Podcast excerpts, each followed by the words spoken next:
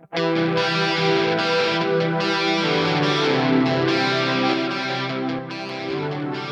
back to the Fourth Way Podcast.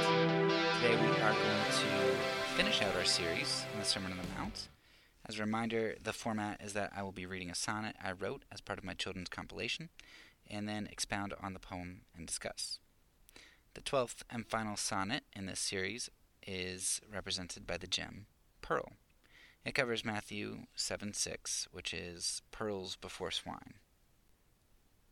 To those who know not life, our death is vain, moonshine muscled into our very souls. But they can't see truth of what they disdain, these pearls and mud in which the pigs wallow. Ungulates can't know supernatural, nor can minds fathom the depths of the sea, unless God overcomes the rational, changing dumb asses to talking donkeys. To all those who have wisdom, let them hear. Before us there stands a pearl of great price. Two choices lay ahead. The first is fear. Second, sell all you have for paradise. Kingdoms of earth and gates of hell will fail, while pearly gates of concord will prevail. So, first stanza. For those who don't know true life, which is Jesus, then our, our deaths, which could be literal deaths. I mean, there are there are martyrs and things, but um, more applicable to us would be our our death to self, our daily taking up of our our cross. Uh, such a such a thing, such a life lived in that manner, uh, such self-sacrifice is really it's vanity. It's not really living. Even though in the last poem we looked at, the Jade poem, right, we talked about mortality and finitude and and how really life is sapped of uh, hope and meaning uh, apart from the eternal, apart from Christ. But nevertheless, the world does not understand that, uh, whether it's because they're disillusioned, uh, under a curse of illusion, self deception, whatever it is, uh, there's some issues that need to be dealt with there. But this this craziness, our our craziness, right? I rem- reminded of um, uh, Pentecost when they started like speaking in tongues and people were like, "Man, they're drunk. They're crazy." Like, and it's only it's only the morning and and they're already drunk. And uh, this this life that Jesus springs up within us, this well of living water, um, it's an insanity that's muscled into our very souls. Right, becomes muscled there. It's moonshine. Moonshine is uh, it can be a couple things. So moonshine can mean craziness, like it, that, oh, that's moonshine. That's crazy. But it can also be, of course, an alcoholic, a very, very potent alcoholic beverage, uh, homemade beverage in the United States. Um, and so that's where we kind of get the, you know, the moonshine, the drunkenness. Like you guys are crazy. Like the the apostles in Acts, um, and also like literal literal craziness or far fetched thinking.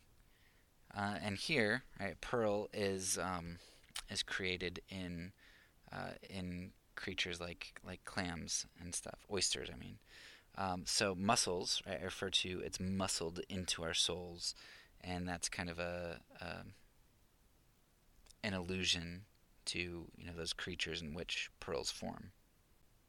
So. Um, the world can't understand that craziness. They they really think it's craziness and it is pearls before swine, as they say. It's a truth that that many just cannot deal with uh, where they're at, and we pray that God would change their hearts, and that one day those those pearls would, um, you know, either the swine would be changed into uh, a a cultured human who can appreciate pearls, or those pearls would be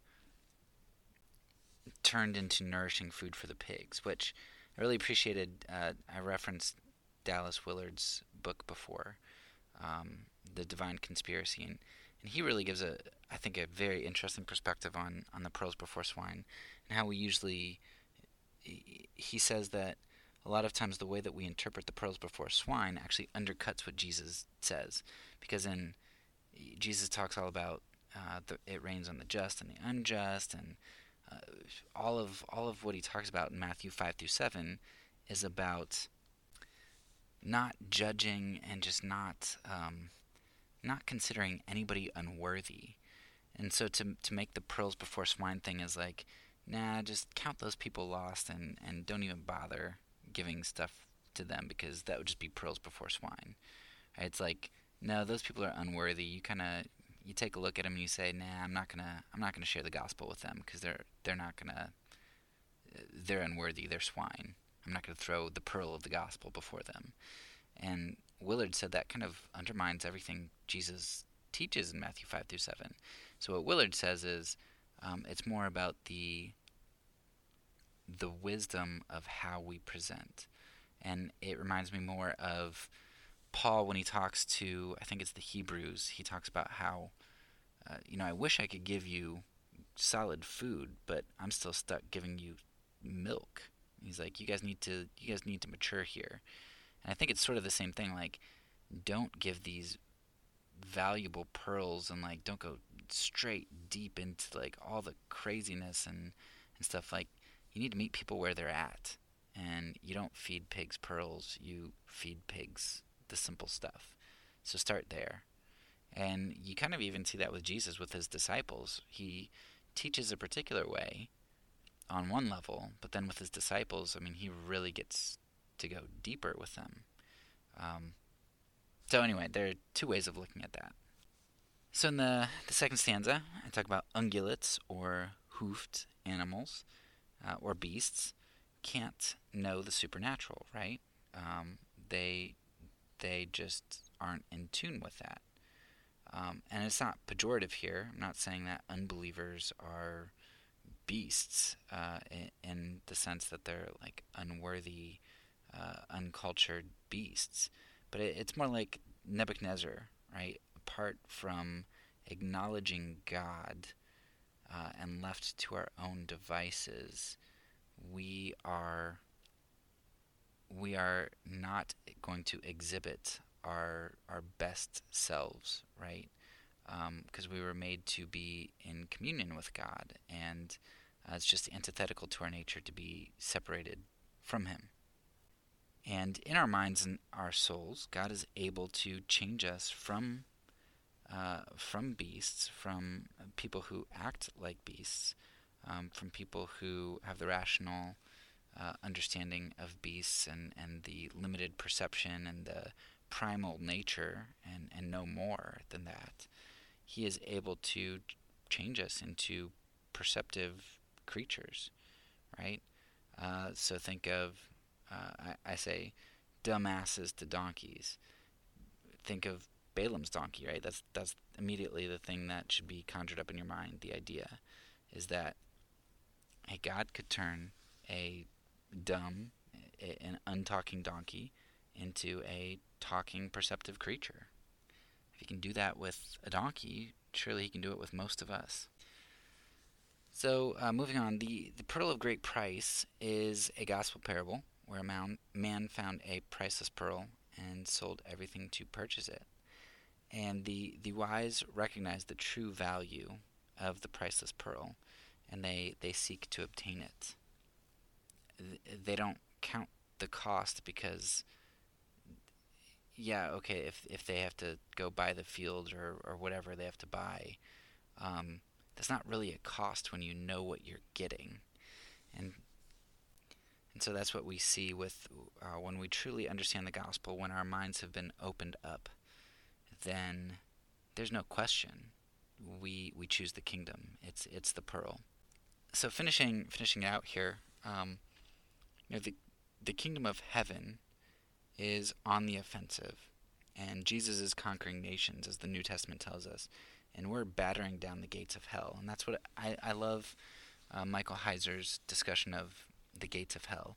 I always hear the gate uh, the gates of hell as a defensive thing, right? Like, um, you know, the gates of hell will not prevail against the church. Like, the gates of hell are attacking the church, and Heiser's like, that's just ridiculous. Gates are a defensive structure, not an offensive one, and and to think that the church is on the defensive completely misses the the story arc of Jesus Christ in the New Testament, right? Jesus came bringing, advancing the kingdom, he came on the offensive. He started casting out demons. He took back territory. Um, and then he gave us the power to go do the same. And Ephesians says he's making the nations his footstool. We have every spiritual gift in the heavenly realms. I mean, it's um, it's an advancement of the kingdom. We're ambassadors going out on the offensive. So the the kingdom of heaven is advancing, and the defensive gates of hell will not be able to prevail against the pearly gates of heaven. I guess I just made heaven's gates into uh, d- an offensive weapon. But hey, God can do anything. But the pearly gates of heaven represent the gates of those who are conquered. And that alludes back to Revelation, right? Um, the Lamb who was slain, right, is the is the one who conquers. And conquering in Revelation is self-sacrifice. Conquering looks like defeat. And so uh, the pearly gates are represented by we, the church, who advance Christ's kingdom in Christ's manner, which is by the laying down of our lives, by this this thing that back in stanza one we said the world understood as foolishness. Like, you know, what's up with all this self-sacrifice? That's that's a pretty stupid way to live. That that's nothing. That's not legitimate. And here we say, yeah, that's how we that's how we conquer. How our master conquered, and um, that's our power. And we trust that uh, he will use that foolishness. And I guess that is a fitting way to end the Sermon on the Mount series, which is to, um, I mean, definitely follow up and, and read Willard's book or uh, do a lot of other research because I can just read back over the Sermon on the Mount over and over and over and over again, and it's it's so compelling, and it's it's the thing that's compelled lots of people, lots of, of the greatest Christians who've uh, who've lived have been just overwhelmed by Matthew five through seven, and this is is a great way to to end that in saying you know, as you read over it and as you think about applying it, um, we go out seemingly foolish, and but reveling in that foolishness, reveling in that slain lamb, knowing that we can trust that our self-sacrifice is not in vain, but is uh, like Christ, the first fruits of of our resurrection and of our hope. So go out with that hope today and conquer the world. That's all for now. So peace, because I'm a pacifist, and I say it.